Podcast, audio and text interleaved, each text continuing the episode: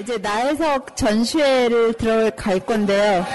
여기 들어가기 전에 나혜석에 대해서 여기 오신 분들이 갖고 있는 생각을 한번 들어볼까요? 나혜석 아시죠? 나혜석 하면 무슨 생각 나요? 너무 너무 시대에 안 맞게 너무 진취적인 너무 진- 너무 앞서 나갔다. 그러면 나혜석 다른 모르고 이 수원에 나이속거리가 있으니까 이 인물에 대해서 얼핏 들때 신여성인데 응. 유부남을 사랑했던 신 신여성인데 유부남을 정열적으로 사랑했다. 또 혹시 나혜석 오늘 처음 예, 음. 처음 접해는 분인데, 아, 잠깐 듣는데 너무 놀랐어요. 왜요? 음, 그때 당시에는 정말 상상할 수 없는 부분들이 많았을 때 너무 생각이 네좀 다르고, 생각이 달랐다. 네. 효정 씨, 예. 당시에 나왔었던 그 당찬 여성상 당찬 여성. 어. 쌤. 뭐 이런 그런 사람하고 비슷하잖아요. 네, 네. 그래서 약간의 당차기도 했지만 너무 이기적인 생각도 좀 들어가지고 저는 나이석 책을 일본에 읽다가 안 던졌어요? 읽- 던져버리고 그 다음에 안 읽었어요. 그래서 안. 네, 그러니까 지금 우리 여기 잠깐 이야기 나눠도 나혜석이란 인물을 지금 나온 이야기를 종합해 보면 굉장히 괴물 같죠. 한쪽에선 되게 당차다, 어, 좀 앞서 살았다, 또뭐 정열적인 사랑을 했다. 근데 너무 이기적이었다. 예, 다 그 속에 들어가 있는 사람이에요. 그래서 저도 나혜석을 제일 처음에 때랑 좀이 나이 먹어서 접했을 때랑 이 프로그램을 하기 위해서 다시 접했을 때 드는 생각이 조금씩 조금씩 달라졌어요. 그거는 여기 아기 낳으신 분, 애 엄마, 예, 애 엄마와 아가씨일 때 생각이 굉장히 다르고요. 나혜석을 바라보는. 그 다음에 남자일 때, 여자일 때 생각이 굉장히 달라요. 그래서 그렇게 서- 모든 사람이 나혜석에 대해서 다른 생각을 하는 게 나혜석이 갖고 있는 좀 한계일 수도 있다는 생각이 들어요. 그러니까 왜냐하면 하나의 기준으로 평가하기에 되게 힘든 시대를 살았고 또 자기 자신도 아마 하나의 기준을 세워놓고 일생을 살기에는 굉장히 힘든 시기가 아니었을까 싶습니다. 그래서 나혜석이라는 인물이 좀 재미가 있는 부분도 있고요. 그래서 저도 처음에는 아까 말씀하신 것처럼 막 욕하면서 나혜석을 읽었어요. 뭐 이렇게 이기적인 여자가 있어. 자기밖에 모르는 여자 같다라는 생각을 했는데 그건 처음 접했을 때고요. 좀 나중에 가서는 그럴 수도 있겠다라는 이해가 들었어요. 그러면서 여전히 한계는 있지만요. 그래서 그거를 오늘 하루 종일 볼 거고요. 그다음에 전시회를 가는데 전시회니까 미술 작품이잖아요. 그리고 나혜석이 직업적인 정체성을 이야기했을 땐 화가 라고 스스로를 정의를 했어요. 근데 글을, 근데 우리가 접하는 그 사람의 생각은 글에서 훨씬 많이 알 수가 있어요. 그 이유가 그림이, 어, 살아서 한 4, 500점을 그렸다고 하는데, 남아있는 게 한 40점 정도밖에 없어요. 근데 이 남아있는 형태가 완벽하게 그려진 형태로 남아있는 게 아니라 잡지 속의 사진, 도록 속의 사진으로 남아있는 게 그 중에 반이고요. 그리고 이제 실물로 남아있는 20점 중에서도 이게 진짜인가? 요새 위장 논란 되게 많죠. 진짜 나혜석의 그림인지 출처가 분명하고 확신하는, 그- 확신하는 그림은 10점이 안 돼요. 그러니까 한 8, 9점의 그림을 가지고 나혜석을 화가로 평가하기에는 굉장히 힘들죠. 그래서 유홍준 선생님 같은 분은 나혜석의 그림엔 전혀 감동이 없다. 그다음에 이 사람의 그림엔 그냥 어떤 여건의 내용만 있을 뿐이다. 라고 말하기도 하고 또 다른 평론가들도 나혜석의 그림을 굉장히 수준이 낮은 근데 단지 그 여자의 유명세 때문에 라고 평가를 하기도 해요. 근데 그럴 수밖에 없다라는 생각이 드는 게 아까 동경 미대에 남자밖에 못 들어간다고 했잖아요.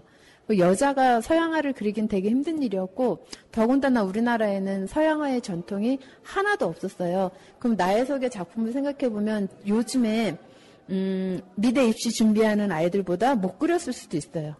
왜냐하면 한 사람이 어떤 그림을 그린다는 게 그 사람의 재능뿐 아니라 사회적인 토대가 굉장히 필요한 일이잖아요. 쌓여온 전통이나, 근데 그런 게 하나도 없는 상태에서 그림을 그렸기 때문에 기술적으로는 미숙한 면이 있지 않았을까 싶고, 또 이제 한편에서는 뭐 파리까지 가서 미술 공부를 했다는데, 가서 뭘 느껴왔을 거, 뭐 느껴와야 할 것 아닌가. 그리고 그때 프리다 칼로라고 굉장히 유명한 멕시코의 화가가 있죠. 같은 시기를 산 여잔데 어떻게 이렇게 그림의 차이가 나냐.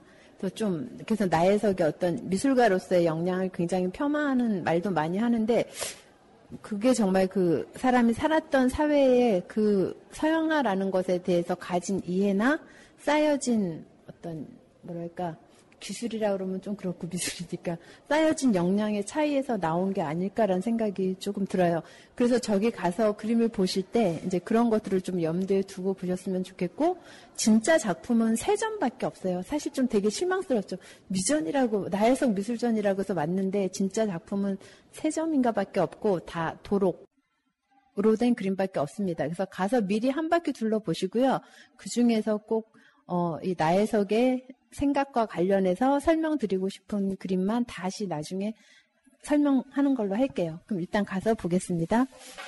네, 사진 보니까 오빠 부부도 나오고 결혼식 사진.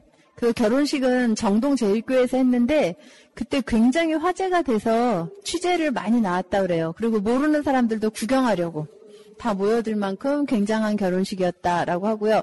또 저기서 재밌는 사진이 세계 여행 떠나기 전에 그 뭐라 그럴까 옛날 영화에 나오는 것 같은 옷을 입고 찍은 사진. 그래서 세계 일주를 21개월 동안 떠났어요. 근데 지금도 21개월 여행 떠나기 힘들죠. 그러니까 정말 대단한 경험 가졌다고 할 수 있고요. 여기 보면 나혜석이 그림을 어떻게 생각했는가. 이때가 좀 이따 설명드리겠지만 굉장히 아팠을 때예요. 그런데도 그림을 떼고 나를 생각할 수 없을 없다라고 자기 정체성 분명히 했고요. 여기서부터 몇 가지 그림만 한번 살펴볼게요. 그래서 아까 간략히 말씀드렸지만 나혜석이 일본 유학하는 초기 그다음에 결혼하기 전에 가진 여권 의식이라는 거는 굉장히 선언적이었다라는 생각이 들어요. 그냥 아주 당위적으로 딱 말해놓은 거. 그 안에 내가 살아가는 구체성은 좀 들어가 있지 않은 거죠. 그래서 제가 아까 아가씨들과 엄마로서 느끼는 게 되게 다르다라고 했잖아요. 나혜석도 좀 그런 걸 보여줘요. 그래서 여기 이렇게 보시면 거의 사파인데 여기 있는 그림은 어, 농촌을 그린 거예요. 근데 이때 당시에 남자 화가들이 그린 농촌은 우리가 흔히 생각하는 그 평화롭고 아름다운 농촌의 풍경이었어요. 근데 여기 나혜석은 일하는 사람들이 등장하죠, 그림 속에. 그래서 이게 좀 그런 남성 화가들과 다른 시각을 보여주고 있다라고 볼 수 있고요. 이 그림은 좀 되게 재밌어서 제가 교재에도 넣은 그림인데 아이들 그림책으로도 나왔더라고요. 이게 나혜석이 이제 이 가운데 있는 여자의 복장이 신여성이에요. 뭘 들고 가는 걸까요? 바이올린. 그러니까 사람들이 되게 이상한 거죠. 옷차림도 다르고 머리도 자르고 구두도 신고 한 여자가 여기 보면 이렇게 발이 뾰족하게 표시가 돼 있어요. 이상한 걸 들고 가니까 제목이 저것은 무엇인고. 그래서 여기 뒤에 선 그 갓쓴 할아버지들은 저게 도대체 뭘까? 저 속에 뭘 넣어서 가지고 다니는 거지? 라고 신기해하고 저런 신여성을 어디다 쓸 것인가? 비웃는 거고요. 그 다음에 이제 다른 젊은 남성은 아, 저 여자 되게 예쁘다. 근데 나한테 이렇게 얼굴이라도 돌리고 말이라도 걸어야 내가 인사라도 해볼 텐데. 라고 하는, 그러니까 당시의 신여성을 바라보았던 사람들의 시선을 그렸다라고 할 수 있고요. 이거는 나혜석의 절친, 이따가 수덕서에 가면 나혜석의 절친 김일엽이라는 여자가 나와요. 원래, 원래 이름은 김원주인데 그 여자의 하루를 그린 거예요. 그 신여성으로서 살아가는 거. 그래서 여기 보면 책도 12시까지 읽고 밥이 솥이 막 부글부글 끓는데 거기에서도 뭔가 생각하고 옷도 짓고 또 밤에 뭐 요리하고 하면서도 끊임없이 머리로는 여자가 어떻게 새롭게 태어날 수 있을 것인가를 생각하는 김일엽의 하루를 그렸습니다. 그래서 여기에서 보면 이때 어까지는 그 나혜석이 되게 계몽적인 여성 의식, 여권 의식을 그림으로도 표현하고 있다고 볼 수 있고요. 이때 쓰여진 글들이 저쪽에 가시면 잡지 같은 게 있었는데 경희라는 소설이에요. 근데 그 경희라는 소설에 좀 마음에 제가 개인적으로 마음에 안 드는 건 내용이 경희라는 신 여성이죠. 학교 교육을 받은 여자가 자기 고향에 이제 가서 뭐 집안 일을 하는 건데 살림도 굉장히 완벽하게 해요. 그래서 나혜석이 그때 다른 신 여성들이 욕을 먹었던 이유가 뭐냐면 살림은 안 하고 뭐 좀 배웠다고 집안일 다 등한시하고 원래 여자가 전통적으로 해야 된다고 믿었던 것들을 다 손 놓아 버리는 것에 대한 비판을 많이 받으니까 거기서 경희는 살림도 과학적으로 굉장히 완벽하게 해내고 모든 일을 다 잘해요. 사람들한테도 공손하고 해서 그 주위 사람들이 신여성이 정말 이렇게 뭐 나쁘고 대바라진 게 아니네라고 알게 되는 과정인데 거기에서 지금으로 쭉 유추하면 뭐가 좀 연결되세요? 슈퍼우먼. 집안일도 완벽히 잘해야 되고 밖에 나가서 일도 똑소리 나게 해야 되고 근데 그런 게 그 여자 개인한테는 되게 자랑스러울지 모르지만 딴 여자들한테는 또 다른 억압을 주잖아요. 이제 좀 그런 게 있던 것 같아요. 그래서 여기 쭉 보면 나혜석이 이제 이렇게 그 시절의 그림 그림이고요. 여기 가면 이 남자가 나혜석이 그린 자신의 남편이죠. 김우영이에요. 그래서 이 김우영은 변호사가 돼요. 그래서 나혜석이 3.1 운동 때 어, 서울에 있다가 28 그 동경에서 있었던 유학생들의 소식을 듣고 서울에서 이화학당에 가서 3.1운동을 조직을 합니다. 만세를. 근데 그때 어, 몇 명의 여자들이 모였는데 아무튼 그 일에 연루가 돼서 나혜석이 감옥에 가게 돼요. 근데 그때 나혜석을 몇 년 동안 따라다니고 구애를 했던 김우영이 와서 변호를 해줍니다. 그리고 김우영이 나혜석뿐 아니라 당시 이제 3.1운동에 관련된 사람들의 변호를 많이 해서 김우영이 만세 변호사라는 호칭까지 얻었어요. 자, 그런데 그 이후에 이제 나혜석이 3.1운동 지나고 나서 김우영의 청혼을 받아들이기로 결심을 하죠. 그래서 결혼 조건을 네 가지 내걸었어요. 아까 저기 있었는데 혹시 기억나는 거 있으세요? 그러니까 평생 나를 사랑해 줄 것. 그 다음에 어, 내가 그림 그리는 걸 방해하지 말 것. 그 다음에 세 번째는 시어머니랑 같이 안 살고 전처 소생 자식과 떨어져 살겠다. 그 다음에 마지막 조건이 뭐였는지 아세요? 이제 자기 애인, 죽은 애인 최승구의 묘지에 함께 가서 비석을 세워줄 것이었어요. 그래서 그것을 김우영이 다 들어줬어요. 그 조건에 대해서 어떻게, 어떤 생각 드세요? 남성으로서? 만약에 나의 첫사랑 묘지에 함께 가서 비석도 세워주자. 그러면 결혼하셨을까요?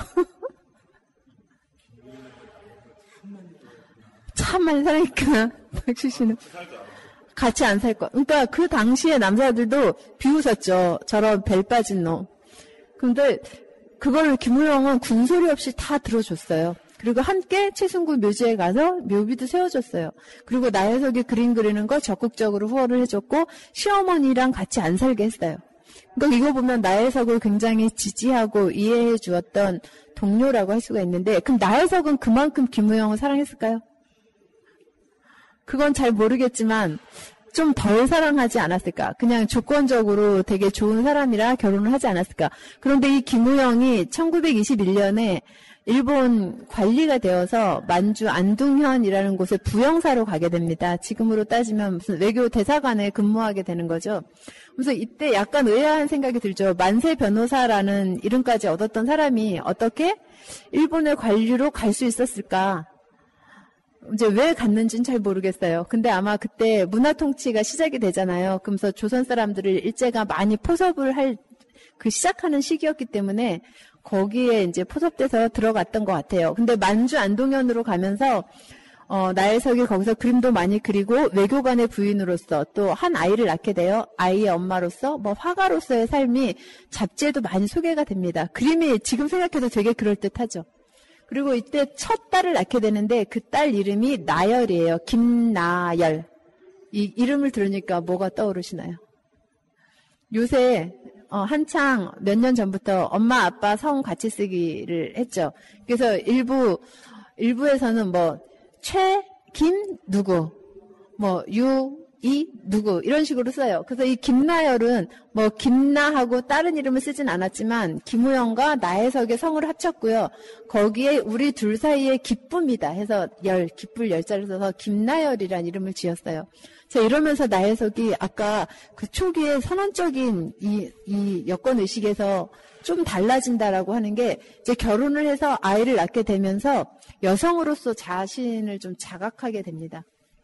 뭐냐면 결혼하기 전에는 여성인지 남성인지 구애받지 않았어요. 왜냐하면 나혜석 주위의 환경이 굉장히 경제적으로 부유했고 오빠나 뭐 오빠의 친구들 그다음에 유학 유학하는 그 유학생들 사이에서 어, 장애가 없었죠. 의식적으로나 뭐로나. 그래서 내가 여자라는 것에 대한 인식이 정확하지 않았을 수 있다라는 생각이 들어요. 그래서 앞에서 계속 이건 정말 선언적인 여건 의식이었다라고 하는 게 내가 여자라는 것이 어떤 것을 의미하는 거에 대한 구체성이 없으니까 그럴 수 있다라고 보여지죠. 근데 딱 아이를 낳으면서 모된 감상기, 그러니까 엄마가 된 감상기를 잡지에 발표를 했어요. 근데 거기에 뭐라고 써 있냐면 나중에 이제 가셔서 교재를 보시면 좀 실어놨는데 내가 애 낳고 나는 아기 낳을 준비가 안 됐는데 내가 할 일이 되게 많은데 얘가 생긴 거예요.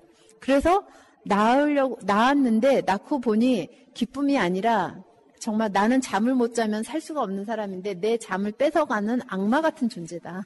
얘가. 그리고 그래서 자기가 이 애를 키우면서 쭉 봤더니 모성이라는 게 사람들은 여자는 당연히 모성이 있다고 생각하잖아요. 그리고 모성은 그 끝없는 희생이죠. 그래서 희생이 되어야만 완성된 사랑이고 어, 여자가 어떻게 어머 엄마가 어떻게 그래라는 말을 잘 하는데 자기가 보니까 모성은 여자가 원래부터 갖고 있는 게 아니라 시간을 경과하면서 경험 속에서 얻어지는 거지 타고나는 게 아니다. 그래서 왜 남자들은 모성을 타고난 것이라고 할까? 왜 타고난 것이라고 할까요? 왜 타고난 것이라고 하세요? 아기들 나오면 깐날 때 그 부부 사이에 애를 놓고 자는데 아기가 딱 울면 엄마가 일어나야 되죠. 엄마가 원래 잘 일어나요. 잘 들어요. 근데 아빠는 안 일어나죠. 그러면서 되게 당연하게 이야기하잖아요. 원래 엄마는 애기들 소리 잘 듣는 거야. 아빠는 피곤해서 못 들을 수도 있어. 그러니까 그게 나혜석의 입장에서 봤을 때 원래 그런 건 아니라는 거죠, 사람이. 그래서 모성이라는 것도 경험 속에서 만들어지는 건데 세상 사람들이 왜 모성을 신비한 거라고 하냐. 이거는 되게 여성에 대한 억압일 수 있다라는 걸 발표를 하죠. 그러면서 조금씩 욕을 먹기 시작합니다. 그러니까 안티를 이제 계속 만들어가는 과정이에요. 그래서 우리 지금 보면 뭐 이렇게 하면 댓글 달리듯이 잡지에 발표를 하면 거기로 반론 투고가 막 들어와요. 그러면서 어떤 남자가 어, 정말 말도 안 된다. 이렇게 어떻게 이런 신성한 모성을 이렇게 할 수 있냐라고 했더니 나혜석이 뭐라고 했을까요? 그 남자가 막 뭐라고 뭐라고 욕을 해요. 나혜석이 거기에 대한 제 반론으로 당신이 욕한 지점이 내가 정말 말하고 싶었던 거다. 정확히 말했다. 근데 이 모성, 이 여자로서의 경험을 모르는 사람들은 이 논쟁에서 빠져줬으면 좋겠다. 그래서 내가 이거를 쓰는 이유가 뭘까? 뭐 내가 이렇게 힘들었어를 하는 게 아니라, 근데 이런 경험은 여자들이 그때까지 말할 수 있었을까요? 밖에다 대고? 아무도 말할 수 없었고요. 속으로 생각했을지 모르지만 아 나는 왜 이걸 힘들다고 생각할까? 내가 좀 모자란 아이일까라고 생각할 수도 있죠. 근데 그거를 공공연하게 말하면서 모든 여성들과 공유하려고 했다라는 것에서 굉장한 의미가 있는 것 같습니다. 그래서 그 안둥현에 가서 이제 엄마로서 아무튼 살면서 어 중간에 어, 의열단 사건하고도 관련이 돼요. 뭐냐면 의열단으로 쫓기던 사람이 여기가 외교 관사라고 할까 외교관이 있는 곳이니까 좀 약간 치외법권적인 성격이 있죠. 그래서 거기에 들어와서 총을 숨겨놓고 가요. 근데 나중에 그 사람이 일제히 끌려가는데 이 김우영과 나혜석의 관계에 대해서 추궁을 당하지만 끝까지 입을 다뭅니다. 그리고 나중에 그 사람이 감옥에 갔다 풀려 나왔을 때 한 2, 3년 지났을 때죠. 그래서 나혜석이 그 총을 가지고 있다가 그 사람을 찾아가서 돌려줘요. 그래서 그 의열단원이 되게 감동해서 쓴 글이 남아 있습니다. 그래서 이거를 이제 나혜석이 굉장히 민족적인 뭐 민족 운동도 했다라고 주장하는 사람들이 항상 꺼내드는 일화죠. 그 다음에 이 그림은요. 1928년 추정 그때쯤 그린 그림이다라고 추정되는 자화상이에요. 그래서 1928년은 나혜석이 어떤 시기였냐면 세계 여행 떠나서 파리에 가 있을 때예요. 근데 세계 여행 갈 때 재밌는 게 애가 셋이었어요. 이 당시에 나혜석에게. 근데 그 세 명의 아이가 막내가 갓 태어난 아이였어요. 근데 나혜석 결혼 조건에 뭐가 있었죠?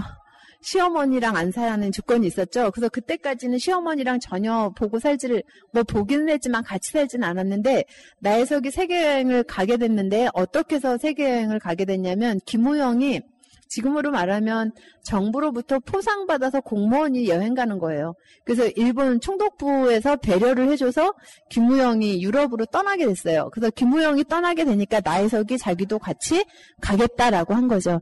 그래서 같이 가는데 김우영의 경비는 일본에서 나오겠지만 나혜석의 경비는 나오지 않으니까 집도 팔고 다 정리를 해요. 그리고 이 애들이 문제죠. 그때 막내가 한 3, 4개월 됐을 때예요. 자, 아이가 3, 4개월 됐는데 세계여행 가시겠어요? 될코 못 가죠. 그러니까 지금 요즘에도 대부분은 아이 못 가지. 그런데 그 거기, 거기를 나혜석은 시집에 애들을 셋을 맡겼어요. 맡기기 위해서 두 달 정도 미리 가서 살았어요. 살면서 시어머니와 시누이가 나혜석을 바라보는 눈은 굉장히 곱지 않겠죠. 뭐 신년성이라고 우리 아는 척도 안 하고 그래서 나혜석이 뭐라고 했냐면 여행 갔다 와서 어머니랑 살겠습니다. 이게 다 아범을 위한 것입니다.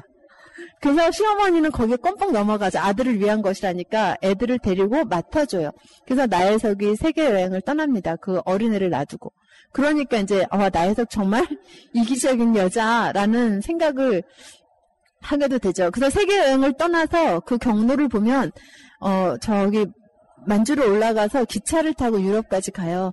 그래서 거기서 뭐 네덜란드 뭐 어디 어디 다 파리 돌고 스페인 뭐 다 돌고 나중에 돌아올 땐 미국을 거쳐서 와요. 그러니까 진짜 세계 여행을 한 거죠. 21개월 동안.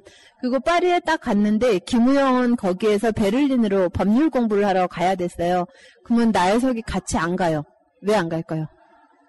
난 파리에 남아서 그림 공부하겠다. 그래서 자기가 세계 여행을 왜 떠나는가 네 가지 이유를 얘기했어요. 그래서 자기는 이것 때문에 세계 여행을 떠난다. 그래서 왜? 첫 번째는 사람이 어떻게 살아야 되는가를 좀 고민하고 싶어서. 둘째는 또 여자는 과연 무엇인가를 좀 알아보기 위해서 그리고 그림은 과연 무엇인가 이런 걸 알아보기 위해서 세계 여행을 떠난다라고 했어요. 그래서 그 파리에 가서 책으로만 보던 그림을 보게 된 거죠. 그러니까 나 여기에서 공부를 하겠다라고 했어요. 근데 그 대단한 김우영이 어떻게 했냐. 그래라. 혼자 베를린으로 가고 파리에 나혜석을 남겨두고 갑니다. 그래서 남겨두고 가면서 이제 여기에서 어떻게 보면 나혜석의 불행이 시작이 되는데 최린이라는 사람 천도교 그다음 33인 중에 한 명이었던 최린이 파리에 와 있었어요. 근데 김우영이 미리 최린과 잘 알고 지내는 사이라 최린에게 나혜석을 부탁을 하고 가요. 어떻게, 어, 이 사람이 혼자 파리에 있으니까 좀 잘 돌봐달라. 그래서 나혜석이 의지할 수 있는 사람으로서 최린이 되고요. 최린과 파리에 남아 있는 몇 달 동안 이제 연애를 하게 되죠. 그래서 연애 사건이 일어나면서 그 연애가 김우영의 귀까지 들어가요. 왜냐하면 그 당시 유럽에도 우리나라 사람들이 가 있었거든요. 그래서 소문이 막 돌아서 김우영이 그걸 듣게 돼서 파리로 왔는데 확인을 합니다. 나혜석에게서 나혜석이 그렇다 확인을 하고 거기에서 서로 용서 그러니까 무, 용서라기보다는 어, 없었던 일로 하기로 문제 삼지 않기로 약속을 하고 어, 약속을 했는데 이제 김우영이 법률 공부를 마치고 돌아올 때가 됐어요. 그래서 나혜석은 자기 여기서 몇 년 더 공부하고 싶다.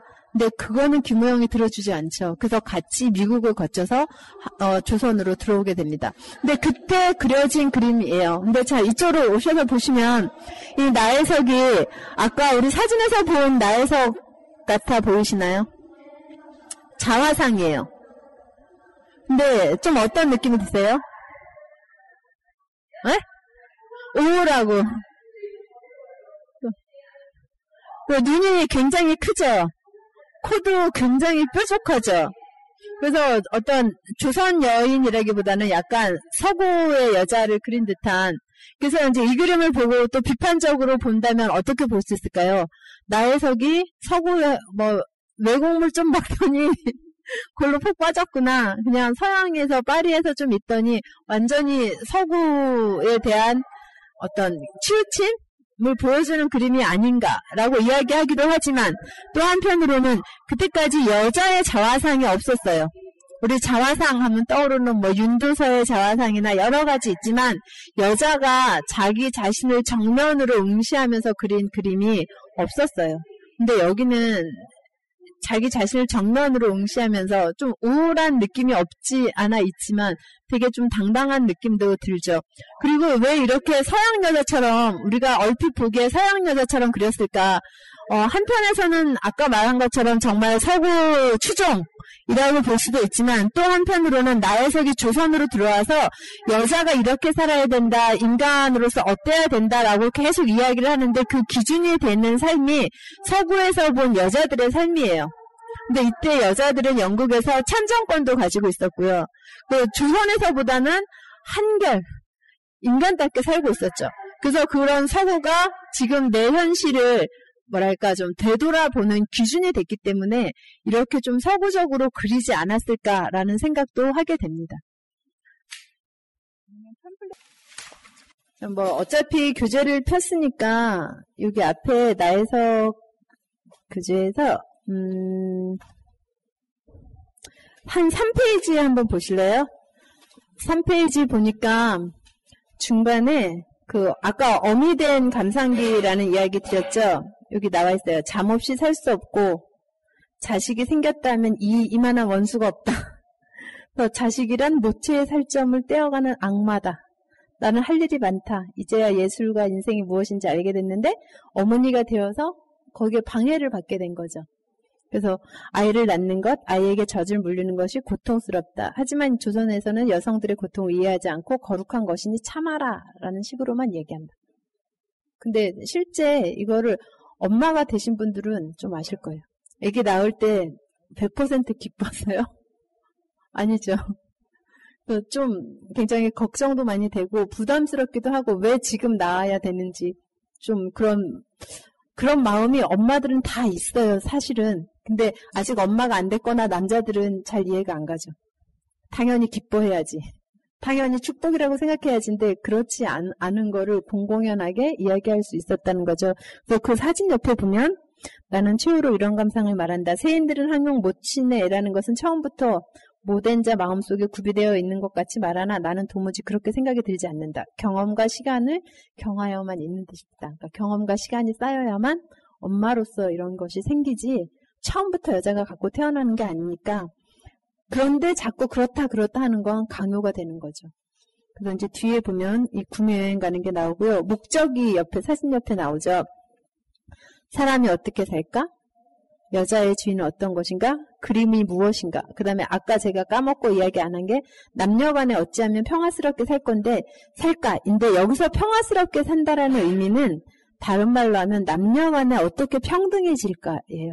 그러니까 어떻게 평화스럽게가 평등해질까 그것이 문제였고 이거를 구미에 가서 그러니까 여행을 통해서 해결을 하고 싶었던 거예요. 그래서 아까 자화상 할 때 잠깐 말씀드렸지만 조선에서의 어떤 여자의 삶을 어 뭐랄까 돌아보는 기준이 되는 게 서구 여자의 삶이었다. 라고 말씀드렸잖아요.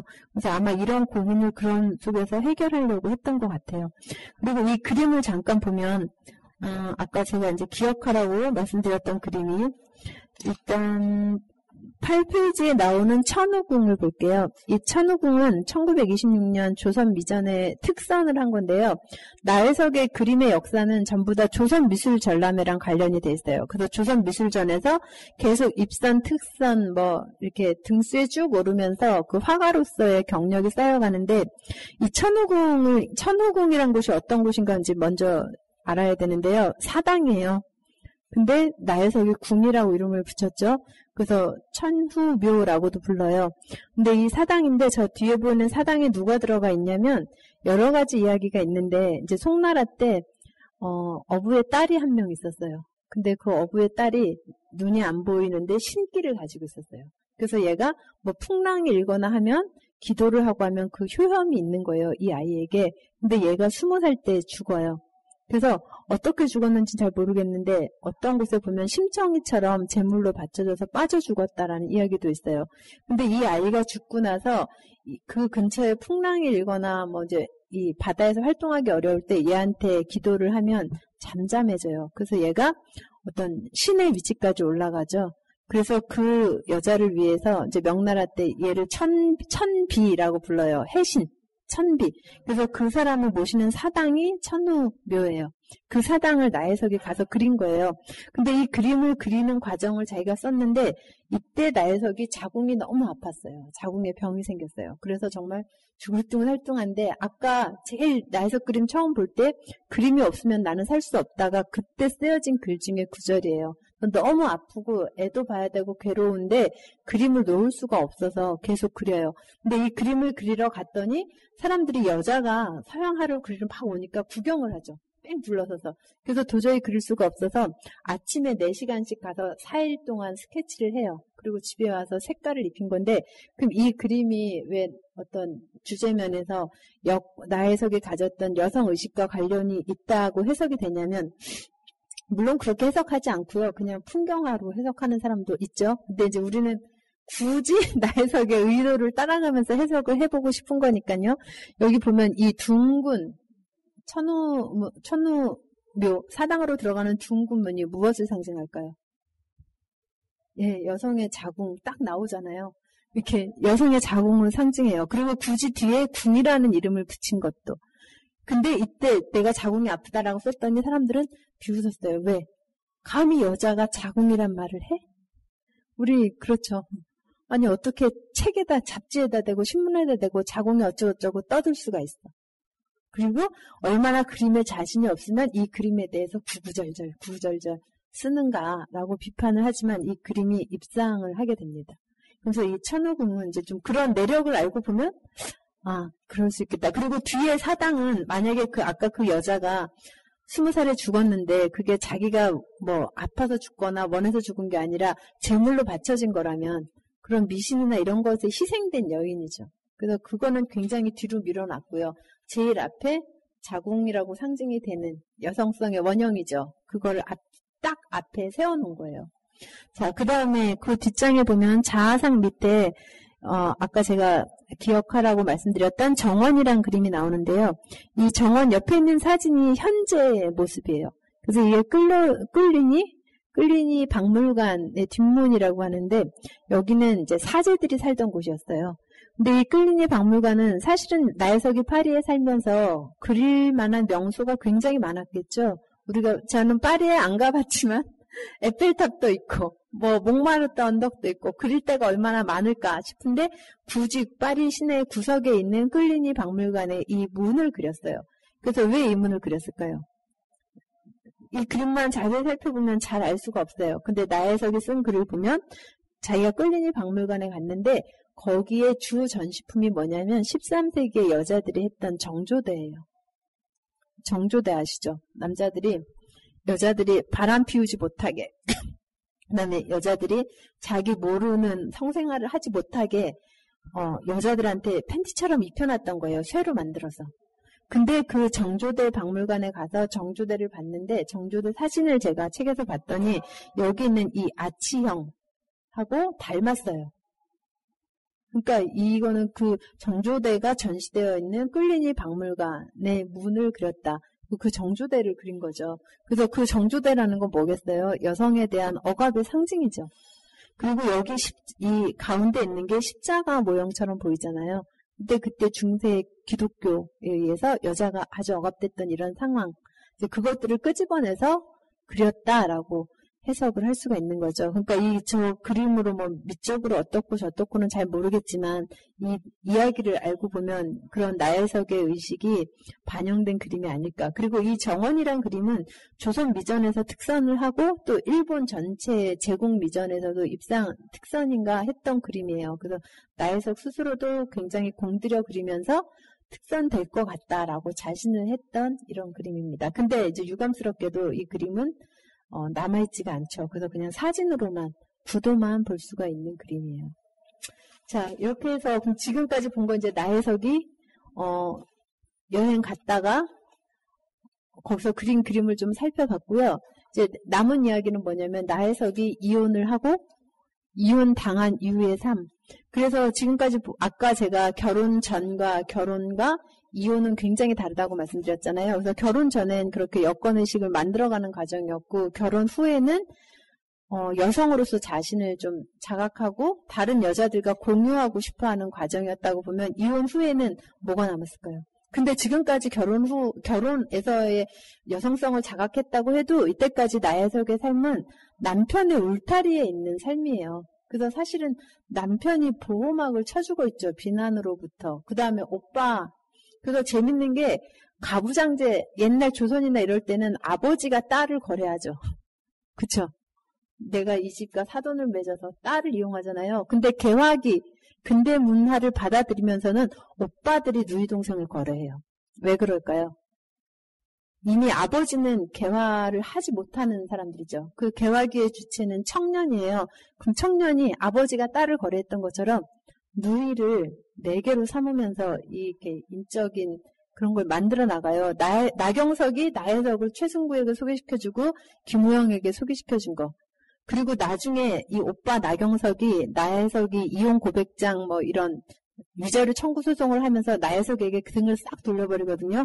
그래서 그거를 보면 이 오빠들의 뭐라 그럴까 그 여- 오빠들의 끈이라고 할까 이거를 확인할 수가 있는데 그렇게 지지하고 평생을 나혜석을 뒷받침해줬던 나경석이 그 남자들과의 관계가 딱 깨지는 순간 나혜석에게 등을 확 돌려버려요.